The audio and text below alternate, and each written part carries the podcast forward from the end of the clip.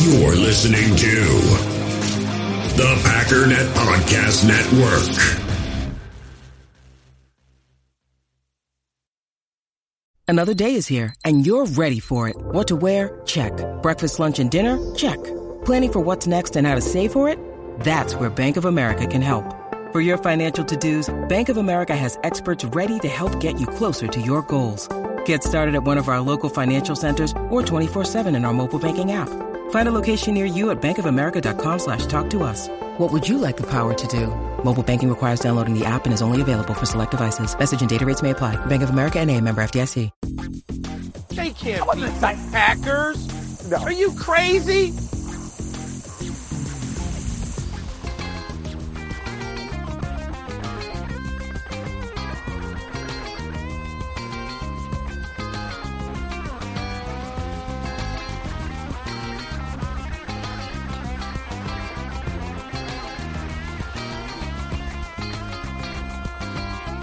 You're listening to Cheese and Packers, a project powered by the Packernet Podcast Network. I'm your host, JJ Lahey. Follow me on Twitter at JJLAHEY to stay up to date on all things Packers or to submit questions. Uh, you folks probably already know what the topic of the day is. I don't know yet because I'm going to tear through my backlog of questions. I, I apologize to some of you who've been waiting a little while going to tear through some of these questions, and you'll probably kind of you'll know from the title of the episode, which I haven't named yet, what uh, the overarching topic I'm going to settle on is. I, I, got a couple interesting ones.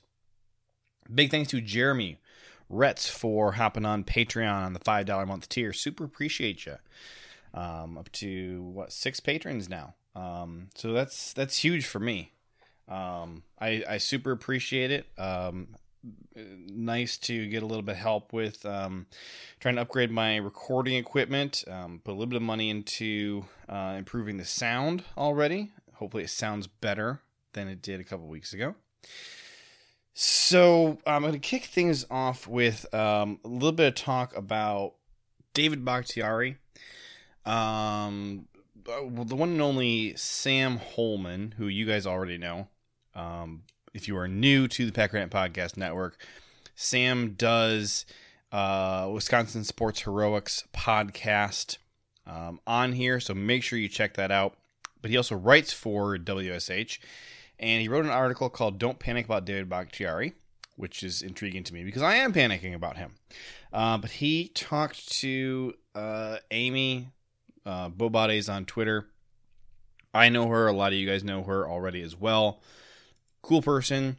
Didn't realize she's a physical therapist. So nice to hear from her perspective what's going on with uh, Buck's ACL, since this is the best resource I have available. Here's a quote from Amy. She said, The nature of Bak's injury was an ACL tear, then meniscus. I didn't realize that. He confirmed himself in an article. Looks like this was on clutchpoints.com. It's Clutch Points. Is Clutch Points one of those sites that I hate? No, it's not. I was thinking of uh oh, the blue and yellow one. This one's red, black, and white. Anyways, uh, okay, but but the original source of this was Cheesehead TV. That's what I thought. That's what I thought. So Clutch Points is just quoting Cheesehead TV. All right. He confirmed himself in an article that they took out approximately 10 to 15 percent of his meniscus. Ouch. Usually that indicates it was partially or fully torn, but this sounds like it was partially torn since they were able to salvage a majority of the meniscus. There's also a question of whether or not he potentially had some damage to the MCL as well, which would complete the trifecta of what we call the terrible triad. Did you know any of this? This is all news to me. the terrible triad is the ACL, the medial meniscus and the MCL. So it wouldn't have surprised me if he had some issues with his MCL given his size and the MOI, which means mechanism of injury. Per Amy, ACLs have. Oh, I skipped a paragraph. Um, uh, she said nobody has confirmed or denied an MCL injury in addition to the ACL and meniscus injuries. Uh, but she said it wouldn't surprise her because those two components usually happen in threes. I don't understand that sentence. Oh well. ACLs have the ability to take up to a year to heal, and then throw in a medial meniscus trying to heal, and you add another component to the overall healing timeline. Now, I will add in my own two cents. I my experience as just a, an observer of football for many years, I, I would say that an ACL is really a two year injury, not a one year injury. I, I get what she's saying that after a year, it's like, okay, it is fully functional. However, that's I, I, I would say that's only from the uh, physical therapy standpoint, not the football standpoint. If you're looking at it through a football lens, you have a one year to get back on the field, and then another year to get back to the point in your game where you were at prior to the injury. So just a little more context on top of that. Amy says, then throw in a, a, medial meniscus trying to heal, and you add another component to the overall healing timeline. Since the meniscus and ACL have different functions in the actual joint, the meniscus acts as more of a shock absorber, and the ACL acts as more of a support for your entire knee while doing all the twisting and turning motions you need during your activities. Stop. That's interesting to me. The meniscus acts as the shock absorber. Well, think about, you know, when Bakhtiari played in that Lions game and how his knee filled up with fluid. What if it was actually the meniscus that is uh, healing slowly? That could be a thing. I don't know. I'm just speculating. Amy goes on. Um, do, do, do. Bak noted he worked hard to get back, had to have his knee drained 15 times. Ouch. inflammation is a part of the healing process, but too much inflammation leads to setbacks, pain, decreased range of motion, etc. We then find out he needled the arthroscope to clean out scar tissue. I think that was kind of later in the year than we were hoping too. That was like wasn't that during the regular season? and drain even more fluid. It's not uncommon for ACL patients to have that scope so they can get that last bit of range of motion and strength. So that makes it sound like it's a like a, a very final step. But now, fast forward, you know, basically seven eight months later, and he's still not able to even be participating at minicamp doesn't sound to me like he's at the very tail end of things or, or wasn't back when he had the arthroscope done. And again, I don't think the arthroscope was in like December, January. I think that that was earlier in the regular season.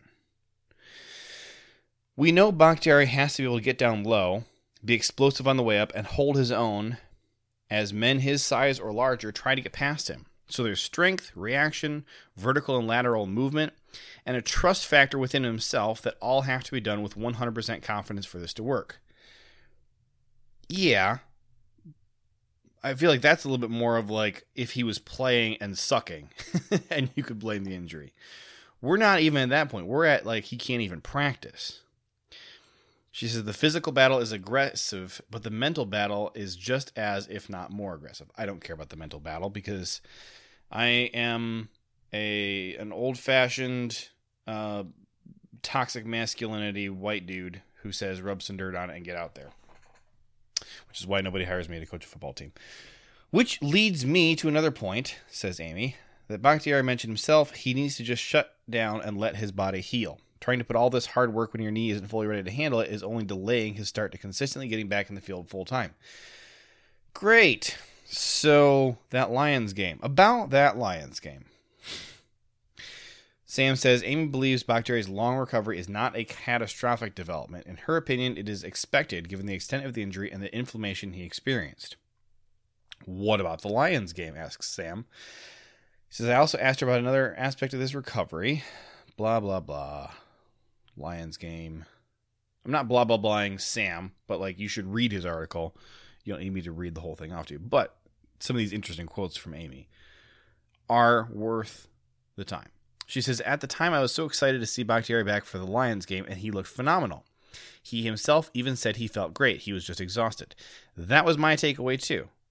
Speaking as JJ.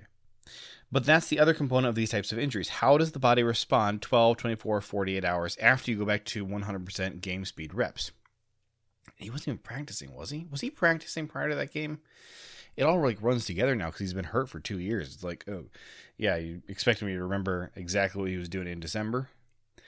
We got our answer. The knee wasn't ready, which was not what we wanted to hear. But hey, I'm glad he listened to his body and didn't risk a re-tear in the 49ers game. Could you imagine if he if he re-tore his damaged ACL, which I think is what OBJ did? Didn't Odell tear the same ACL in 2021 as he had torn in 2020? I mean, that's got to be related. If it's the same one, it has to be related to the recovery, right? I mean, maybe it's the opposite knee for Odell. Odell's not on our team, so I'm not going to waste time looking it up. But I'm just saying, could you imagine if Bakhtiari retore that knee? I mean, you you talk about, oh man, we paid him like 30 million bucks to play a half a game. Imagine if then he retore it again. Amy believes the Lions game was not a setback. Instead, it was a sign that his recovery was not yet complete.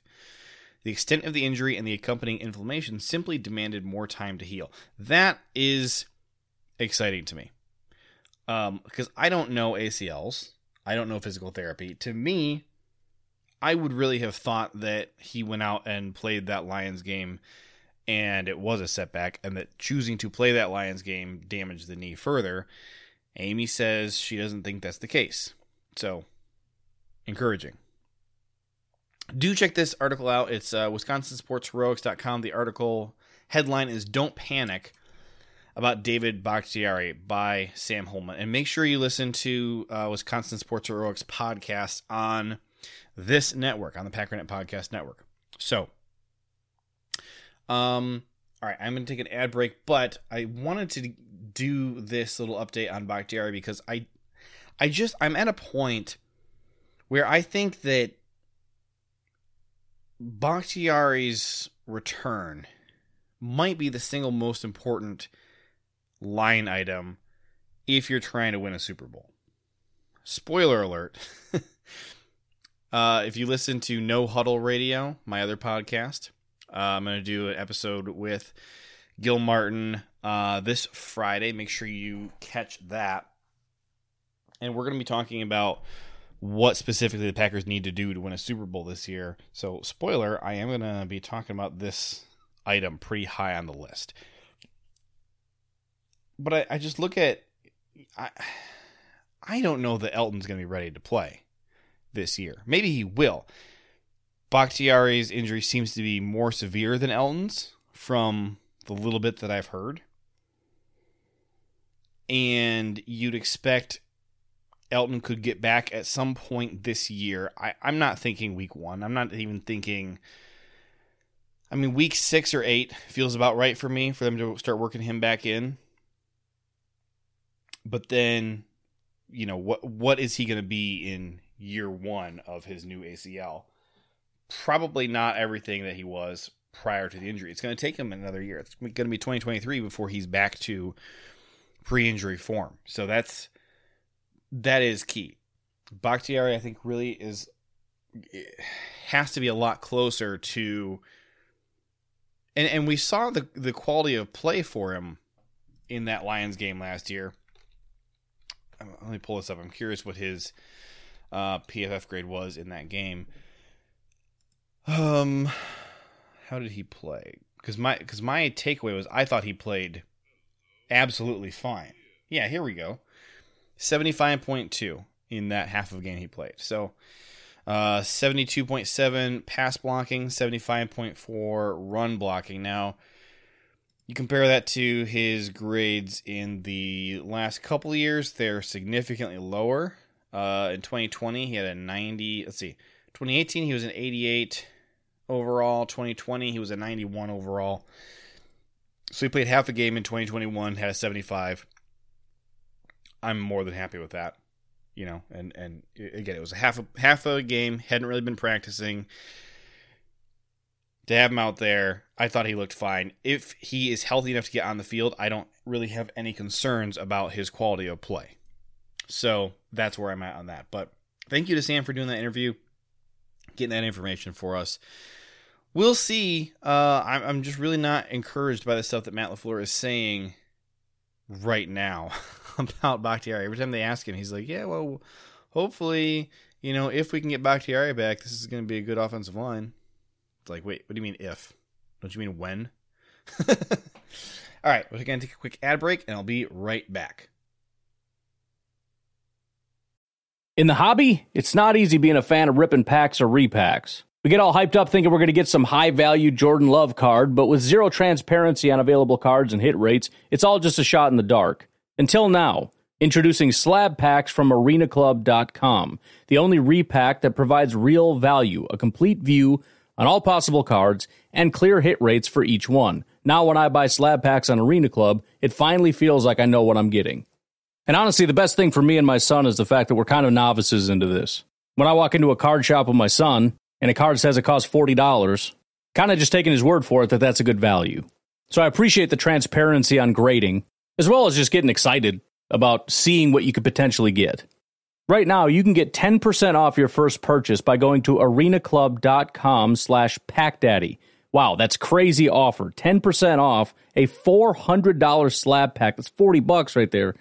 Anyways, that's arenaclub.com slash packdaddy for 10% off your first purchase. We all have smartphones, and we all know they're pretty amazing, but they also can be amazingly distracting, especially when we're around other people.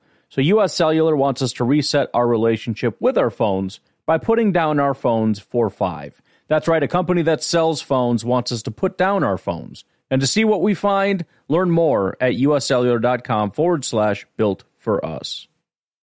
When you need mealtime inspiration, it's worth shopping Kroger, where you'll find over 30,000 mouth-watering choices that excite your inner foodie. And no matter what tasty choice you make, you'll enjoy our everyday low prices, plus extra ways to save, like digital coupons worth over $600 each week. You can also save up to $1 off per gallon at the pump with fuel points. More savings and more inspiring flavors make shopping Kroger worth it every time. Kroger, fresh for everyone. Fuel restrictions apply.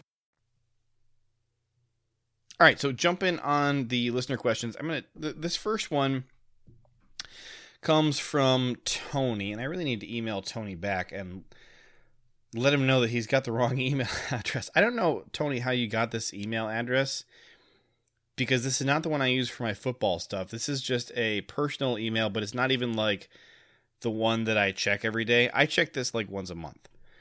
I have no idea how you found this. This like I, I don't think I've ever given this out anywhere, but somehow you have my email address. You've sent me at least two emails to this one. But I appreciate the question. It's a great question. It says for your show or Ryan's. Sorry, Ryan. I keep seeing this Disney bundle sports commercial where it's a motivational speech describing what it takes to build a great team. It takes a, a few grizzled vets, a prankster to keep everyone loose, etc. And I was thinking, based on the categories they mention, has Green Bay built a great team? It would be fun if you're needing filler episodes to see if we have players that fit the molds. Cheers, Tony Janikowski. Thank you, Tony. I don't need filler stuff right now, but this is actually a totally interesting topic to me. So we're going to dive into this. Appreciate the question. By the way, if you do want to send me an email, I guess I don't have an email that I use for this show, but I do check the No Huddle radio like all the time, like daily. So it's asknohuddle at gmail.com if you want to email me something for this show, just mention that it's for cheese and Packers. Um, and uh, and I'll happily answer it there. So asknohuddle at gmail.com. And, you know, if it's a super interesting question, I might tackle it on both shows. But, anyways, then I also have a text line as well. So the number for the text line is 231 714 4195. You can call that number as well and leave a voicemail. Andy Monday did that, what, last week, two weeks ago?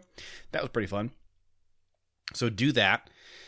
Uh, don't worry about like it's just it's just gonna go straight to voicemail. So you're not gonna have some awkward like you know you're preparing to leave a voicemail and then I answer. Don't worry about that. It just goes straight to voicemail. So voicemail or text, and then email. Um, honestly, the the best way to get in touch with me is on Twitter. Uh, J J L A H E Y. Best way to send any questions. But again, asknohuddle at gmail.com. I do check that email daily as well. And that's also where I go when I'm like, shoot, where did somebody send me that question? I should check email. Okay, here's the video from Tony. So this is uh, an ESPN and Disney Plus ad. And I believe this quote, according to the YouTube comments, which are never wrong, Quote is from uh, Tommy Heinsohn, a legendary Celtics player and coach. So, here we go. You want a great team? You gotta build it. Piece by piece. Start with a few natural born leaders. Then you need some old vets who've seen it all, and a few youngsters just getting started. Tough cookies who don't back down from nothing. And some pranksters to keep everyone loose. Huh? You need those strong but silent types. And a few not so silent types. This is my show! My show! Those with chips on their shoulders and ice in their veins. And a few who do anything to win. You find a cast of characters like that. You've got yourself one hell of a team. So I thought this was actually super fun. Uh, I wrote down all the all the types of players he said you need, and I thought let's go through the roster and see what we got. First off, you have natural born leaders. It's a good question. Who do we have on the roster who's a natural born leader? Start with who's supposed to be the leader of the team. Is Aaron Rodgers a natural born leader? I think that it is very fair to question whether he's a natural born leader. Let's find somebody who's like indisputable. You, your opinion can be that he is a fantastic leader. That's fine. Let's find somebody who nobody's going to argue with. Um, I will say Rashan Gary is a natural born leader. That dude. I've told you guys before, I'm an Ohio State Buckeyes fan. I hate the Michigan Wolverines with everything in me. If I could have a sports team abolished off the face of the earth, it would not be the Vikings. It wouldn't be the Bears. It wouldn't. Hmm. Actually, the 49ers are pretty tempting. But I, I would choose the Wolverines. I hate Michigan so much. But I. And I, I couldn't make fun of him when he was at Michigan because he was such. You know. I, the only, the only thing I could make fun of was that you know he was so passionate about a team that I thought was kind of garbage. But I also admired it. The way he just he motivated and inspired all of his teammates to try and play better.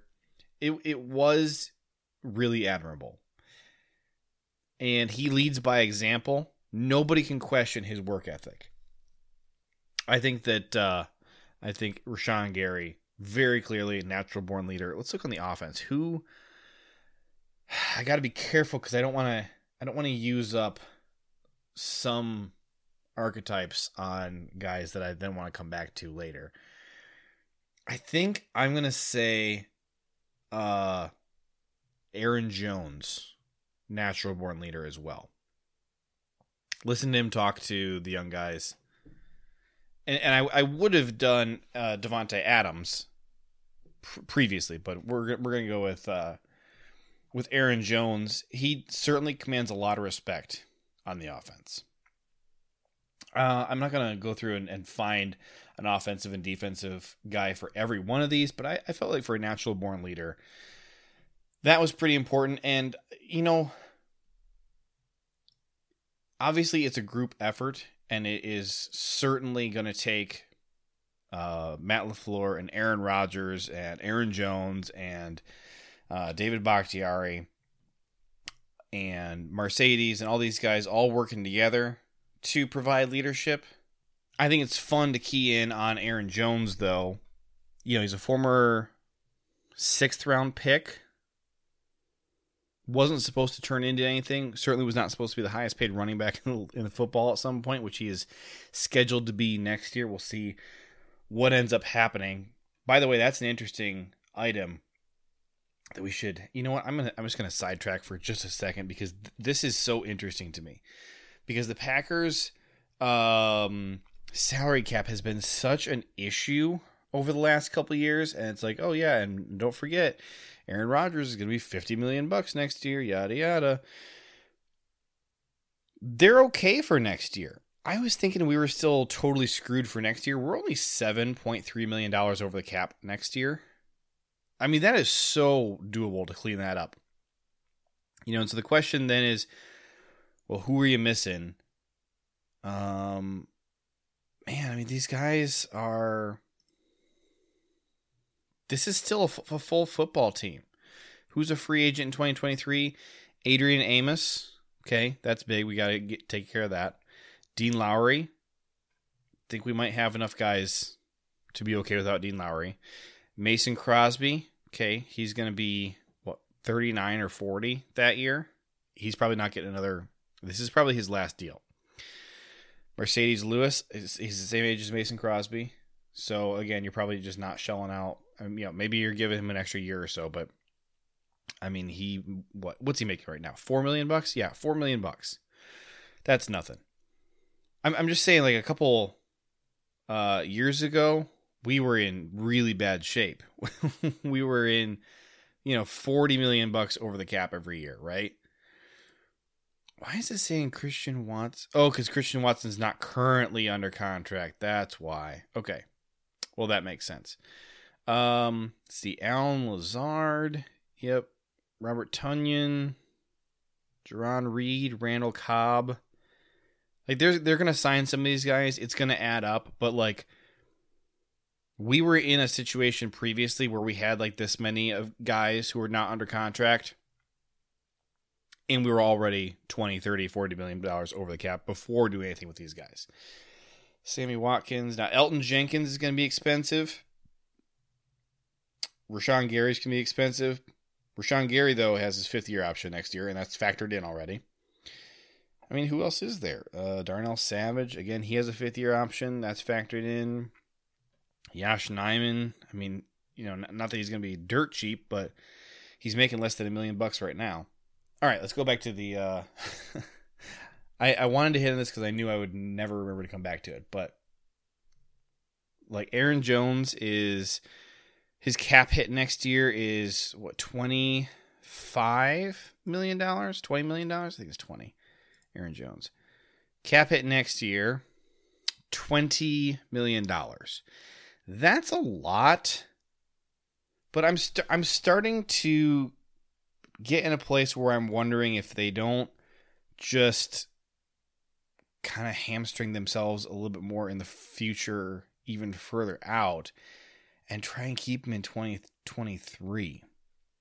As wild as that sounds, because I've been saying for a while there was no way he was going to be here in 23.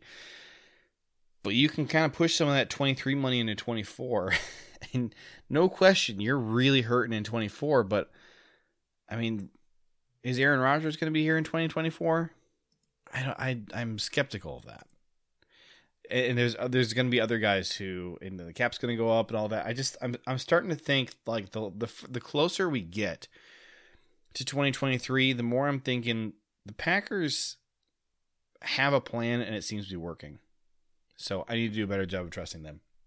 Natural born leaders, we identified Rashan Gary and Aaron Jones old vets who have seen it all, take your pick. There's a few guys you could go here. Um, Aaron Rodgers as an option, Randall Cobb, Marcedes Lewis. I think I'm going to go with Randall Cobb.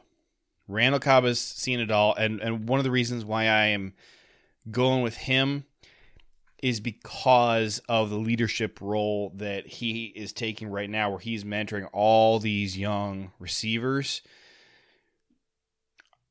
you know, and, and also it, it, was just so wild that he ended up back in Green Bay because I don't think any of us ever expected that. Old vets who have seen it all.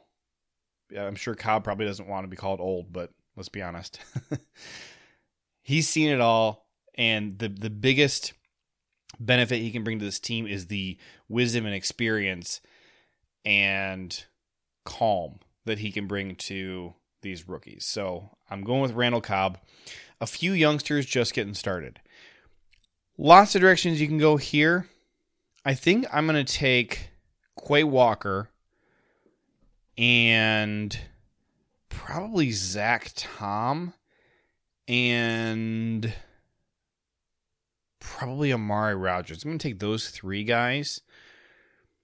We got a lot of them, but those three guys excite me a lot because of the wide open potential job in front of them that they can take if they are only good enough.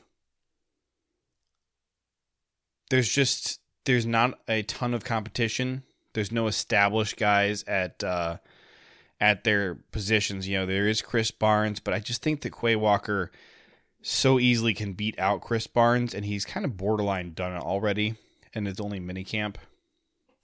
Zach Tom could shoe in at, at a number of spots on the offensive offensive line, and he is a very talented and and I I, I would almost borderline call him polished, at, just as a rookie prospect at at both center and at left tackle. So, um, but but these guys, I think, I think they're hungry. I think they have a lot of potential in front of them, and they have great opportunities in front of them because of the lack of other options the team has. So, a few tough cookies. This is great, and I almost wish I hadn't already used Rashan Gary because I remember last year when it, it looked like he snapped his arm off on the field.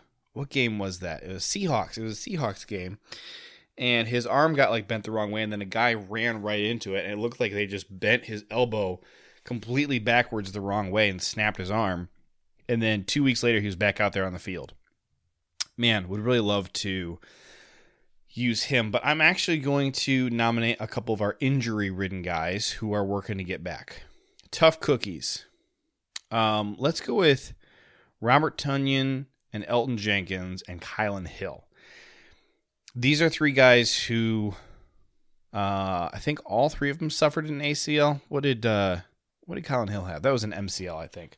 All three of these guys got hurt in the knee last year, but they're working their butts off to get back on the field. I admire that, and I'm excited to see their return. Pranksters to keep everyone loose. There's actually a lot of candidates for this one, um, but I think some of the fun ones you know, I lo- would love to use Aaron Rodgers because I actually think his sense of humor is is really good, and I, I like the way he goofs around. Um, but Kurt Benkert comes to mind as someone who clearly likes to have fun and goofs around and and messes around with other guys. Uh, a lot of the young guys uh, on defense I've seen, uh, linebackers and and safeties and defensive linemen really like joking around. I, I, I love watching some of the uh, behind the scenes videos the Packers put out where you get to see some of their personalities, see them goofing with each other. I like Randy Ramsey is a guy who um, I've I, he's made me laugh a couple times. who else? Like Ray Wilborn. Um, Ty Summers is funny. Ty Summers is actually really funny. Uh, trying to think who is Jordan Love. Ty Summers and Jordan Love, I think, are like locker mates. Is that correct? Anyways, but whoever Ty Summers' locker mate was brings him up, you know, kind of on the regular about uh, how he's kind of a practical joker. Definitely, they like to keep it loose in there.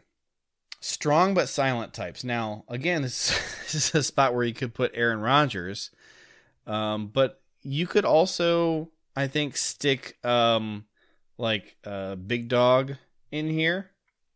He's a great leader. Um, definitely leads by example and can speak, but often doesn't need to. Think he's a, a, a good candidate for this one. He's probably who I'm going to use. But AJ Dillon, you know, AJ Dillon, you could put either in the prankster or strong but silent. You know, the problem with strong but silent is that we don't know their personalities a ton. And so I'm kind of thinking of like their play on the field, and I'm like, oh man, you know, AJ Dillon is so strong. Okay, well, a lot of these guys are strong. Um, I am gonna use uh Big Dog for this one. He's gonna be our strong but silent. Not so silent types. We got some chippy dudes on this team. I already know exactly where I'm going with this, but I'm gonna nominate a couple of um of uh honorable mentions. Jaire Alexander, honorable mention. This dude has a mouth. He has an attitude. I love it. He it just comes to work with spit and vinegar in his veins. Um, who else? Aaron Jones likes to talk. uh, that dude has a lot to say. Man, this this makes you wish that Jamal was still here, huh? Um, Let's see. Preston likes to talk. Preston's a good talker. Devondre Campbell. Uh, Darnell Savage is a vocal leader that I really appreciate. But there's no question it's got to be David Bakhtiari.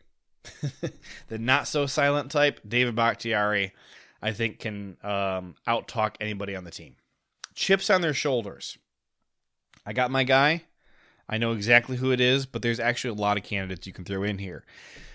You can throw in Al Lazard, who resents being an, an undrafted free agent. Uh, Aaron Rodgers has one of the biggest chips that you've ever seen.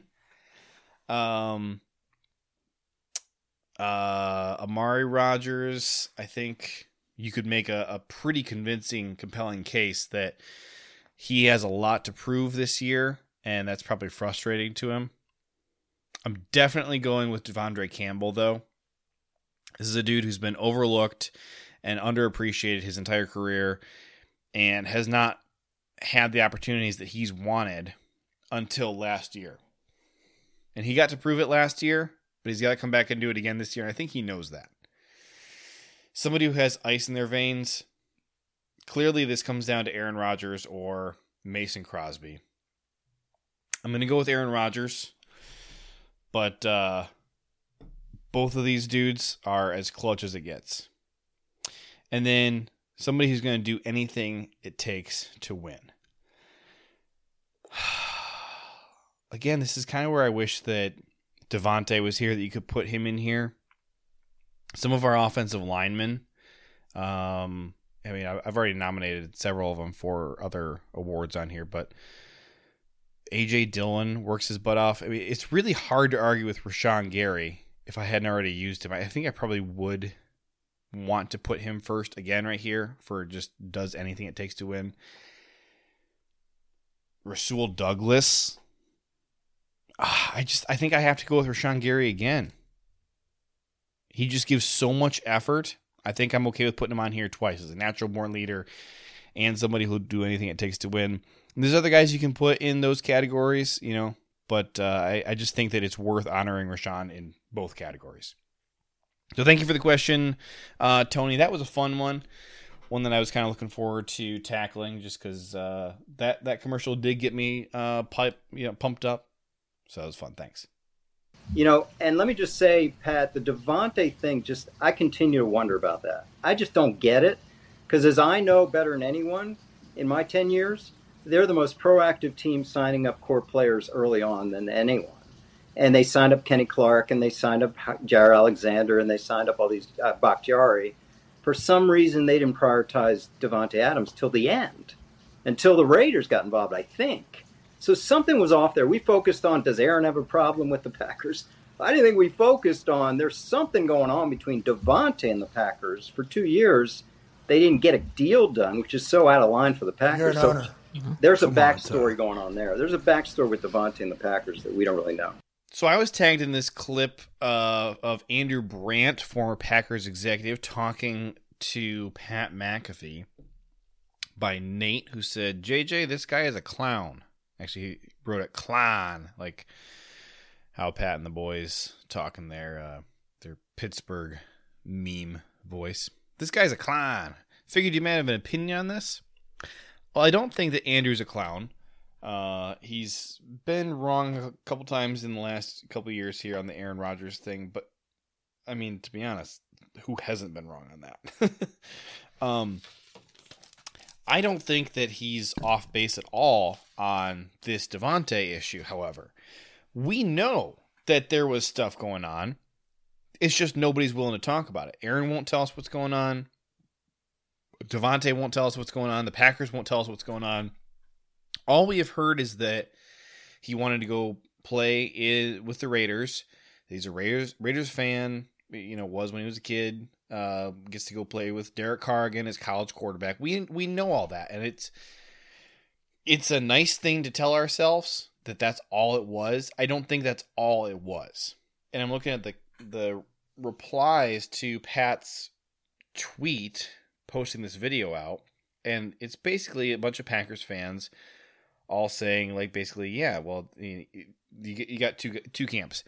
You've either got guys like Jacob here, friend of mine, who says the backstory is he wanted to play with his college quarterback and best friend out west. Simple. Um, or uh, here's a different Jacob, two Jacobs in a row.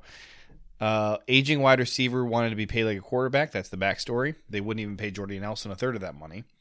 Well, they did offer it to him though. Uh, Browns enthusiast says it's. You have Aaron Rodgers and can develop another second round receiver into an all pro caliber player. Well, the Packers were trying to sign Davante. We know they were. They offered him more money than the Raiders did. So it's it's neither of those things. And is it the he wanted to be with the Raiders thing? I don't think so. I think that that is where he eventually settled on that's what he wanted to do instead of being with the Packers. Because we heard reports for a long time that Davante was disgruntled, that he was upset about how contract negotiations were going. And Davante was asked about it at the podium multiple times, always refused to talk about it, but he made it very clear he was not sticking up for the organization in this and he was frustrated. I'm just saying it's true. There was something going on. Davante was upset with the Packers with how contract negotiations were going. He didn't feel like they were offering him enough, that they weren't prioritizing him enough. He also wanted to go to the Raiders. It's a, it's it's both column A and column B. So Andrew Brandt's not a clown. I, I think that this is not the full picture that he's pitching. I think you have to acknowledge the appeals of the Raiders for him, but it, it wasn't just that he wanted to go with the Raiders. It was also that he, you know, and, and I think Aaron Rodgers alluded to this this week. Davante didn't have any assurances of how long Aaron was going to be here, and he didn't want to be catching passes from Jordan Love, especially not not being underpaid to do so. And I think that he felt that the last deal he signed with the Packers ended up not being a good one because he was underpaid, and we all know he was underpaid. That was something that we liked about it. Been been a lot of praise around here for um, Ted Thompson that one, of his final acts as GM was to lock up Davante long term to a super affordable contract, and uh, you know, to that to that point about they wouldn't pay Jordy. Yeah, that's true, but they offered the money to Davante. They wanted to keep Davante. That was a priority. They did want to do that, and I actually think that uh, Davante kind of saved them from losing a lot of the rest of the ability to build a team in terms of you know the uh, salary cap by refusing to take that deal that they offered him. So you know we, we ha- have to wait and see how it plays out. But no, there there is something here. It's not that the Packers didn't try, and I think that's probably what Nate is frustrated about with this Andrew Brandt clip is that it sounds Andrew Brandt is kind of making it sound like well there's something going on and so they didn't want Davante. And that's not the case. It is the case that there was something going on and Davante was unhappy and they were not able to come to terms with him. And they normally don't ever let things get to that point with a quarterback. What the heck? uh okay, uh Big B on on Twitter just posted a picture of Aaron Rodgers and his new girlfriend. They're out in I don't know, the Badlands. This looks like South Dakota to me. Uh, apparently, Aaron Rodgers has a new girlfriend. Her name is Blu of Earth. Yes, you read that right. She claims that she is a witch and medicine woman. She is an interesting character to say the least. I don't know if this is real. I feel like I'm getting punked. I feel like this is a, a really good April Fool's joke from Big B, but we'll see. He's he's a trustworthy dude. I like Big B. He's pretty much always right. This is wild though. Blu of Earth. What a what a name. Aaron, can you just be normal for once? Jeepers. You're gonna make me miss Shailene. All right. Last question, then we're gonna get out of here. So uh, this question comes from Michael, and he wanted to know. It's kind of a long question He he liked the thing I did about the the Bears draft picks that they missed out on, and somehow he's turns that into what happens with players and coaches when they leave the Packers. That's an interesting one. Um, and there hasn't there haven't been a ton of guys in the last couple years to take a look at. I think I'm going to do this. I'm going to look at the only in the Matt LaFleur era because what happened in the Mike McCarthy era isn't super relevant anymore. Um, you know, and you can go over like Casey Hayward and Micah Hyde and all that, but let's let's look at uh, former Packers coaches and players who have left since Matt LaFleur got here and see how they have fared because there has been a, a, decent amount of turnover because it's been four years, but you're you're not losing a ton of guys every year. So let's start with the 2019 Green Bay Packers roster. I'm gonna go through names of guys who are no longer here. Um, I'm only gonna do guys who weren't here the following year though. So if you were here in 2020, I'm not gonna read you off right now. But if you were here in 2019 and not in 2020 we're going to talk about you. So we're going to start off with Brian Bulaga.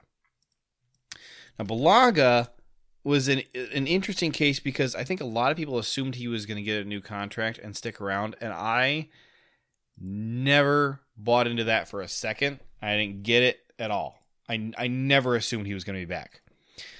He hit a wall. In 2019, his last year with the Packers, he had a 77.8 overall grade. His best grade was his run blocking at an 80.1. He had a 73.1 pass blocking grade. Uh, very comparable numbers to what he had a year prior. 2020, he goes from a 70, what did I say, 75? Hang on, I closed the tab. Uh, 2019. Okay, he has 77 in 2019. In 2020, he was all the way down to a 61.6. His run blocking went down to a 53 allowed two sacks, played 444 snaps total. He did get hurt that year. Now, 2021, it went even worse. Zero sacks allowed. Um, he only played 45 snaps total. He was penalized once, had a 55.8 grade. 45 snaps in the year.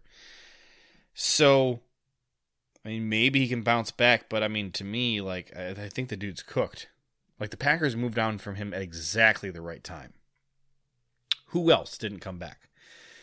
Well, the 2019 Packers featured Geronimo Allison. Now, the next year, Geronimo Allison signed with the Lions, and he did not end up playing for them because he sat out in the COVID season.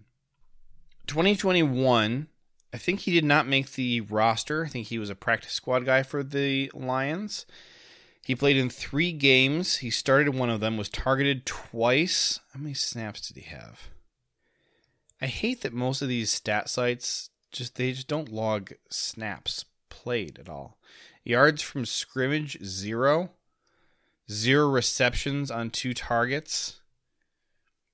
And of course no snap counts, which is which is stupid but he he only played in three games total and only started one of them.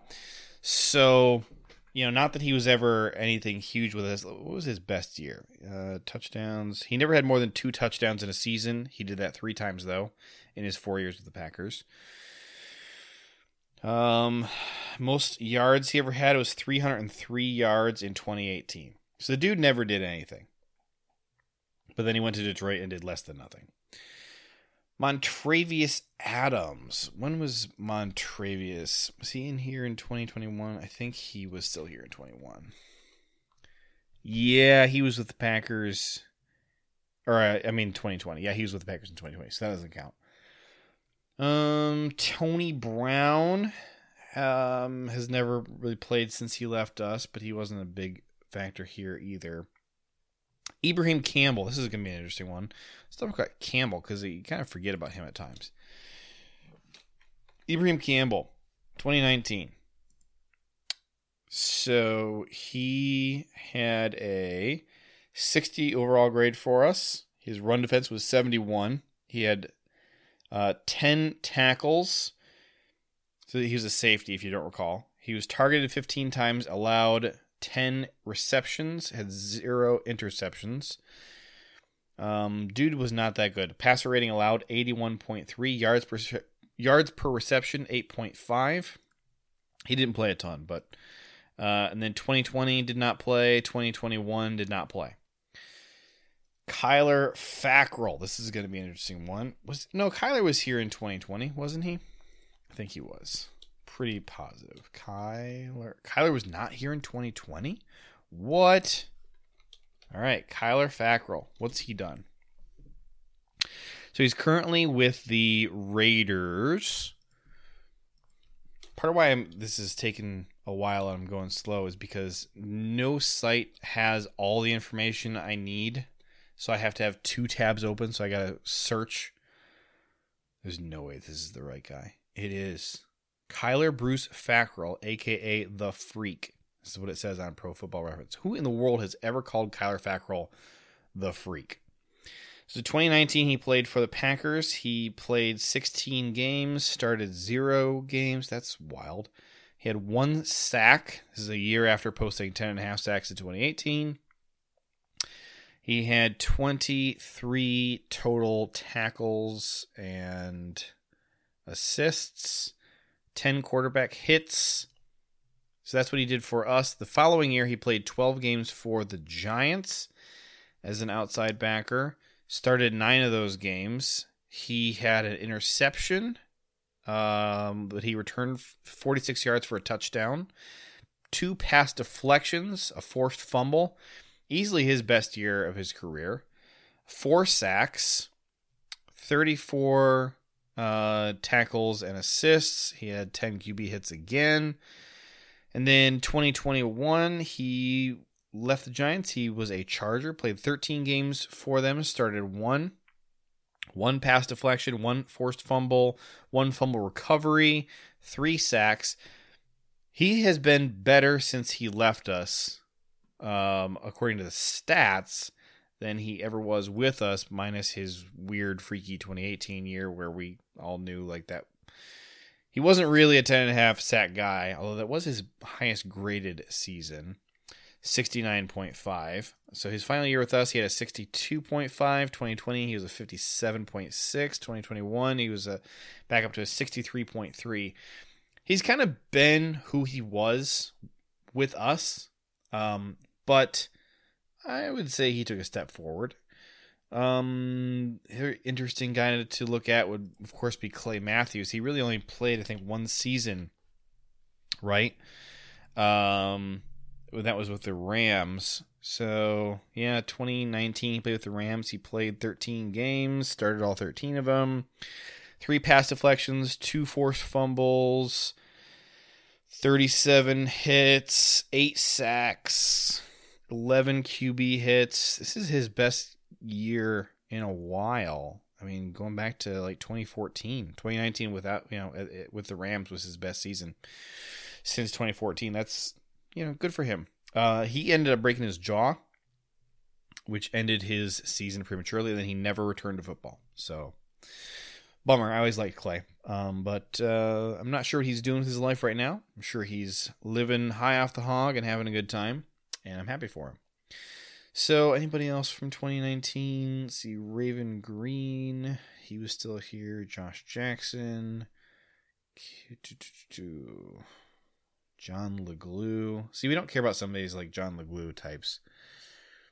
So, this is about it. Uh, Tremon Smith. Actually, let's talk about him because that's an interesting one. Tremon Smith was a defensive back that we got and Michael's question, by the way, was brought on because of Za'Darius and Mike Pettine and Mike Smith all being with the Vikings, and he wanted to know how that's going to pan out for him. I think it's going probably going to be uh, pretty successful, but we'll see. Tremon Smith, though, was a defensive back that we brought in from, I believe, the Chiefs in 2019 and put him on special teams, and he was dreadful and but then he left and he went to the Texans and um, played better there in 2020 and then in 2021 than he really had for most of his career. In 2021, he was targeted 13 times, allowed 10 receptions, 10.7 yards per reception, passer rating of 126.1. But where he really shone was in run defense. He had a 76.3 run defense grade, had four stops, 10 tackles, three assists. So, you know, they they found a spot where they can use him. Interesting, interesting player. I was really pleased to see us move on from him though. I thought he was one I I still think he's the worst returner I've ever seen in green and gold. That that was terrible. Now, here's another guy. Let's talk about Alex Light. Remember him? Man, those were the days. Alex Light. Has Light played for anybody? He last was a Cowboy. He still has not played a regular season game. So moving on for him, looks like it was the right call. Uh, Darrius Shepherd. So we're kind of getting into 2021 now, but uh, so let's start with Darrius Shepherd. Darrius Shepherd is a Chief now. No, he was a Chief last year. Now he's a Steeler. We'll see how that plays out for him. He did not play in 2021. His final year with us, he had a 52.6 grade in 2020. Eight targets, five receptions, 46 yards, no no touchdowns, zero drops, um, 9.2 yards per reception.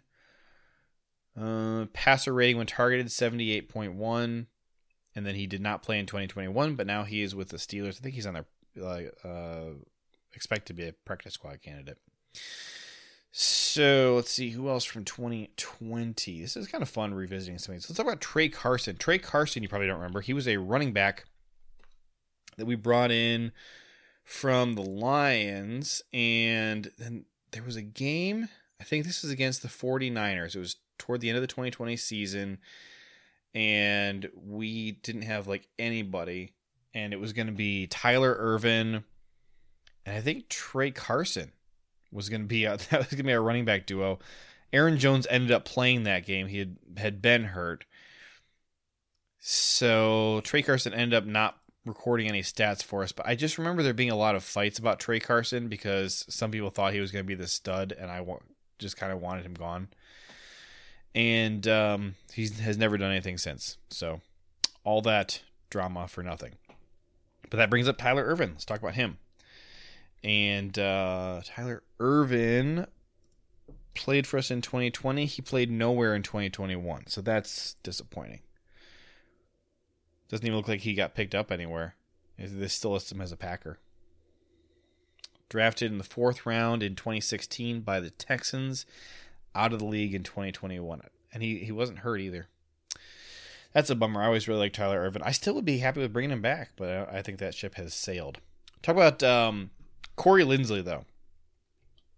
Because Corey Linsley is still always mentioned as one of the top centers in football. Question is, how good was he last year? Do you know? Actually, pretty good. 85.7. So this is our first really big success um, in terms of somebody. Well, Clay Matthews, I guess, but you know, but he hasn't played in two years.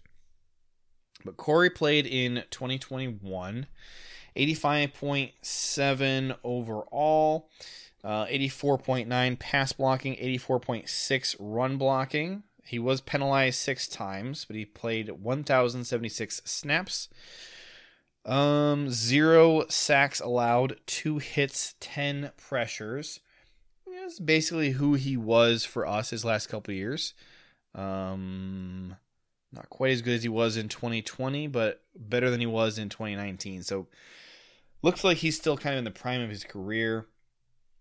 Um, he was second team All Pro last year. He did make the Pro Bowl. So happy for Corey at how old? 30 years old. I would say he probably still has another four or five years left in him in the league. Happy to see he's still playing well.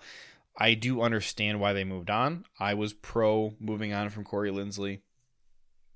I didn't want to pay him what he got paid. I think he made what thirty million dollars with the Chargers. I I couldn't do that, but and, and, and we've been okay with you know since he left at center. Josh Myers, Lucas Patrick held it down last year. I think this year you'd expect the number one and two to be Josh Myers and um, Zach Tom. I'm not concerned about center, I was prior to drafting Zach Tom just because I really wanted to have some depth there, but I, I feel pretty good about center for this year. Let's talk about Jimmy Graham. My man, this is the dude who we all wanted gone when he was here. Jimmy Graham had a revival with the Bears in 2020. Played 16 games, started 15 games, targeted 76 times, uh, hauled in 50 receptions, 456 yards. Um, actually, not that's not a ton of yards. 9.1 yards per reception, which ties for the worst of his career. 9.1 in 2017 with Seattle. Uh, eight receiving touchdowns, 32 first downs, long of 30 yards. Um, bum, and then 2021 fell off substantially. He did still play 15 games, started six of them, targeted 23 times for 14 receptions, 167 yards, 11.9 yards per reception. Here's the nice thing that he did he did go suck up a ton of money from the Bears, and they don't have any money at all today. None. It blows my mind that they have no draft picks, no money, and no players. That's wild to me that you can get that in that situation. But they did. Um, anybody else from 2020? So now is when we want we want to look up uh, Montravius. Montravius Adams. So he went to the Saints for a hot minute, and then I think he ended up playing for the Patriots. He's currently under contract with the Steelers. In 2021, his first year away from the Packers, he had a 60.5 overall grade. Run defense was 50, pass rush was 72. He had how many sacks? Zero sacks, six hurries, three hits. So the one thing you're good at is pass rush, and you have nine total pressures on the season. That's not great. 11 tackles, four assists. Um, but you know what? This is a little better than he ever was with the Packers, so happy for him. Actually, it's not quite. Eh, I mean, six one, half dozen the other. His final year with us, he was better as a run defender than a pass rusher. Still had zero sacks, but he had more, uh, well, fewer pressures. Yeah, his pass rush went down, but his run defense went way up, or was way up, I should say. Nine tackles. Uh, that dude just sucked up a roster spot for so long. So now I think this is where we want to pivot over to um, who left in 2020 and and uh, was here and was not here 2021. I guess I would. Uh, Reggie Begelton. Did he play anywhere? Then we got to hit coaches real quick and then wrap it up. Reggie Begelton did not play in 2021. Tavon Austin. Remember the five days that we were excited about Tavon Austin in 2020?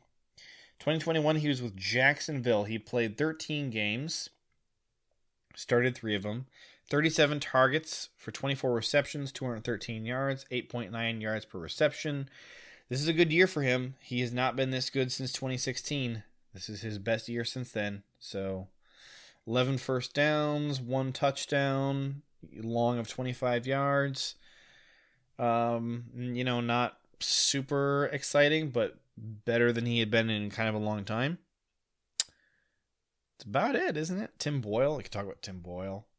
I, I don't understand the cult following that Tim Boyle had while he was here. Never understood that, and I think it's weird that people are rooting for him as a Lion. That, that's just so strange to me, but whatever. His overall record is zero and three as a starter. Uh, he played five games in 2021, started three of them. Wow. 61, uh, 94 attempts for 61 completions. He had 526 yards, three touchdowns. Um, touchdown percentage 3.2. All right, I'm I'm probably gonna hate myself for doing this. But what's Jordan Love's numbers? How does Jordan Love compare to Tim Boyle? Because Jordan Love played a similar number of games. So Jordan Love, so the bar here 526 yards for Tim Boyle, 411 for Jordan Love. However, the passing numbers are drastically different. So Boyle had 94 attempts, 61 completions. Love had 62 attempts, 36 completions. So completion percentage a little bit higher for Boyle. Uh, one more touchdown for Boyle. Now L- Jordan only started one game. Boyle started three, so that's a massive disparity. Um, and Boyle had 50% more passing attempts. Interception percentage. Let's see this. Okay, this is encouraging. Love had a 4.8 uh, percent interception. I think I said that backwards. And then Boyle had 6.1 interception percentage. So point for Love. Boyle had 28 first downs. Love had 22. This is where I wish I had snap counts. All right, I need to see this. Jordan Love snap counts. Come on. I'm just going to Google it because nobody wants to give me snap counts. Jordan Love snap counts 131 snaps. Okay, see Tim Boyle.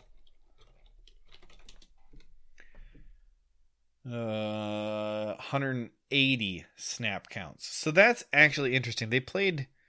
I mean, Boyle still had more snaps than Love, but it's closer.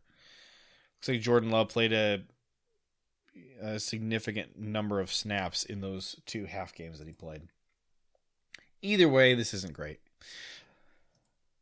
I don't hate myself as much as I thought I was going to for looking that up, but um, let's see. Anybody else that we need to cover who was not here in 2021? Raven Greene. Let's do that one because that was that was an interesting talking point because he went to the Bucs after they beat us in the uh, NFC Championship game. He did not play for them in 2021. I think I remember he got hurt in the preseason.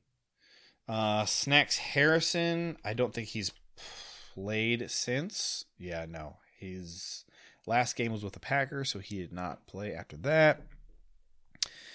Um, anybody else? Josh Jackson. Yeah, I was talking about Josh Jackson because he.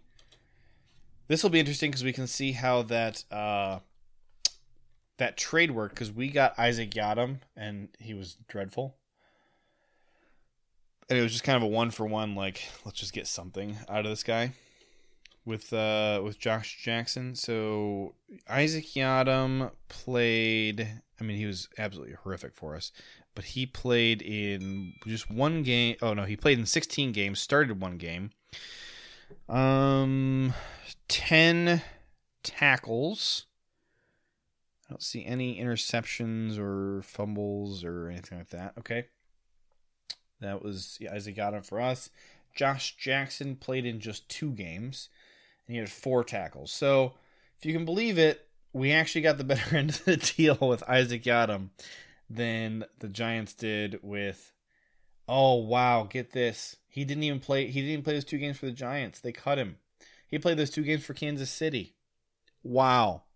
So as bad as the Isaac, Isaac Yiadom experience went for us, we still came out on top. That's crazy. All right, thank you so much to everybody sending in those questions. Um, I just uh, kind of cherry picked some of the ones that uh, looked fun to me to answer. Oh shoot, I got to do coaches. Okay, coaching staff. There's there's been a very little amount of coaching staff turnover. I think so. Shawn Mennenga and uh, what was the name of our wide receivers coach that we fired after 2019? I got the picture right here. Um, do, do, do. Mike Pettine. I guess we talk, we got to talk about Pettine. Um, let's see, Getsy, Montgomery. What was the oh Jason Simmons, defensive backs coach? Wow, I don't even remember him, but I guess you know we we clearly had a guy before um, Jerry Gray. Okay, so this will be interesting. So Jason Simmons, defensive backs coach. This is a guy who um, was on LaFleur's like rookie coaching staff. So he, after he was fired by Green Bay, he went to the Panthers, where he helped a young Panthers defense improve to 18th in the NFL in points allowed per game after the team finished in 30, 31st in that category in 2019. That's good. Um, under Simmons' tutelage, five different veterans in the secondary posted individual statistical career highs. In Week 11 versus Detroit, the Panthers recorded their seventh shutout in franchise history while holding Lions quarterback Matthew Stafford to a season low 178 yards and 70 passer rating. In Week 15, the Panthers defense held Packers MVP quarterback Aaron Rodgers to a season low 143 passing yards. That's something we did not talk about in 2020, is that we were going up against our old defensive backs coach. In 2021, uh, Simmons was still with the Panthers, and they had the second ranked defense in the NFL in total yards allowed and fourth in passing yards allowed per game. That's pretty crazy. So why did we get rid of him? Because um, Jaire and Kevin King were both pretty good in 2019. Why did he leave? All right, so interesting. So he was not fired; he just left. Per Tom Silverstein, this is January 4th, 2020. Can confirm that Packers defensive backs coach Jason Simmons is headed to Carolina to join his join his former colleague or his former college defensive coordinator Phil Snow. Packers are lineup candidates to replace him. That is really interesting. Um, Simmons was, um, I think he was here under McCarthy, wasn't he? Yeah, he coached in Green Bay for a total of nine years. After getting his break as a coaching administrator in 2011, Simmons coached both defense and special teams before serving as secondary coach under defensive pass game coordinator Joe Whitt this past year. All those experiences, on top of a 10 year playing career, gave head coach Matt LaFleur and defensive coordinator Mike Pettine the confidence to assign Simmons his biggest coaching opportunity a promotion to head defensive backs coach. Wow, so he took like a, a step down to leave Green Bay and go to the Panthers. That's really interesting. I don't remember this storyline at all. That was uh, the last time Kevin King was any good. it was 2019. Um, I, I, that's that's interesting. So he's been really good since he left. All right, who else? Oh, so the wide receivers coach. So Alvis Whitted was the guy who Matt LaFleur hired when he first got here. He was the wide receivers coach at Colorado State. From 2012 to 2018, he was the offensive quality control coach for UCLA in 2011. And then he was at Millsaps College as a wide receivers coach in 2010. Former player from 1998 with the Jaguars um, up until he played with the Falcons in 2002 and then the Raiders through 2006. He got fired after our dreadful wide receiver room in 2019. He has since then been with the Wisconsin Badgers as their wide receivers coach. So there you go. Not in the NFL, but still coaching football. Um, the it'll be interesting to see what the Badgers do in 2022 at receiver because that's one of the areas where you kind of would hope, if you're a Badgers fan, which I'm not, you'd hope to see some improvement this year. But I think um, I want to say there didn't the Badgers' number one receiver flip over to cornerback this past offseason? Pretty sure that happened. But they got a guy that they're excited about, so we'll have to see what happens there. But uh, Whitted was not a guy who I was bummed to see go. So the only other guy to look at then would be Mike Pettine. Now, Mike Pettine is not the defensive coordinator of the Vikings, but he is the assistant head coach.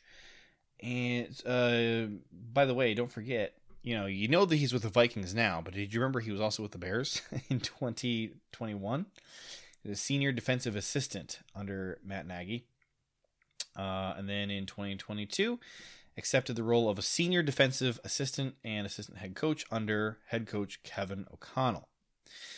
And uh, let's see where the Vikings. I guess we no, the Vikings isn't going to be relevant. We got to look what the Bears. Um, how did the Bears do on offense last year? Because that's where he was. Chicago Bears defense rises to number five. It says, which is interesting. I didn't think that they were that good. Um, 20. So the Bears on defense were better than you thought. They were second in the NFL in passing completions at 314. Completion percentage, they were down um, at they had a 65.8% completion percentage, uh, which is not that good. The Jaguars were the worst at 69. Bears are at 65. And for perspective, the Bills were the best at 56. Um, let's see. Total yards. The Bears were third best. They allowed 3,257 yards. Touchdowns, they were pretty bad. Um, not as bad. Well, they were tied with the Packers um, for third worst in the league, allowing 31 touchdowns to opponents. Interceptions, they owned to tied for third worst. They only had eight interceptions.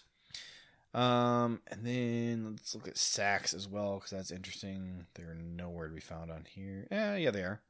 Here we go. Uh, fourth most sacks in league at 49, which is wild. Even in a bad year for the Bears' uh, defense, their defense was still light years ahead of their offense. All right, so, but again, he was not the defensive coordinator. He was a um, senior defensive what consultant, uh, senior defensive assistant uh, for the Bears. So we'll see what he and Mike Smith and uh, Za'Darius Smith can all do together in Minnesota this year. I will tell you, I'm not looking forward to it. I think the Vikings are going to be pretty good this year, but we'll see. That's another topic for another day. Until next time, catch me on Twitter at JJ L A H E Y. Send in questions, and I'll talk to you all next time on Cheese and Packers.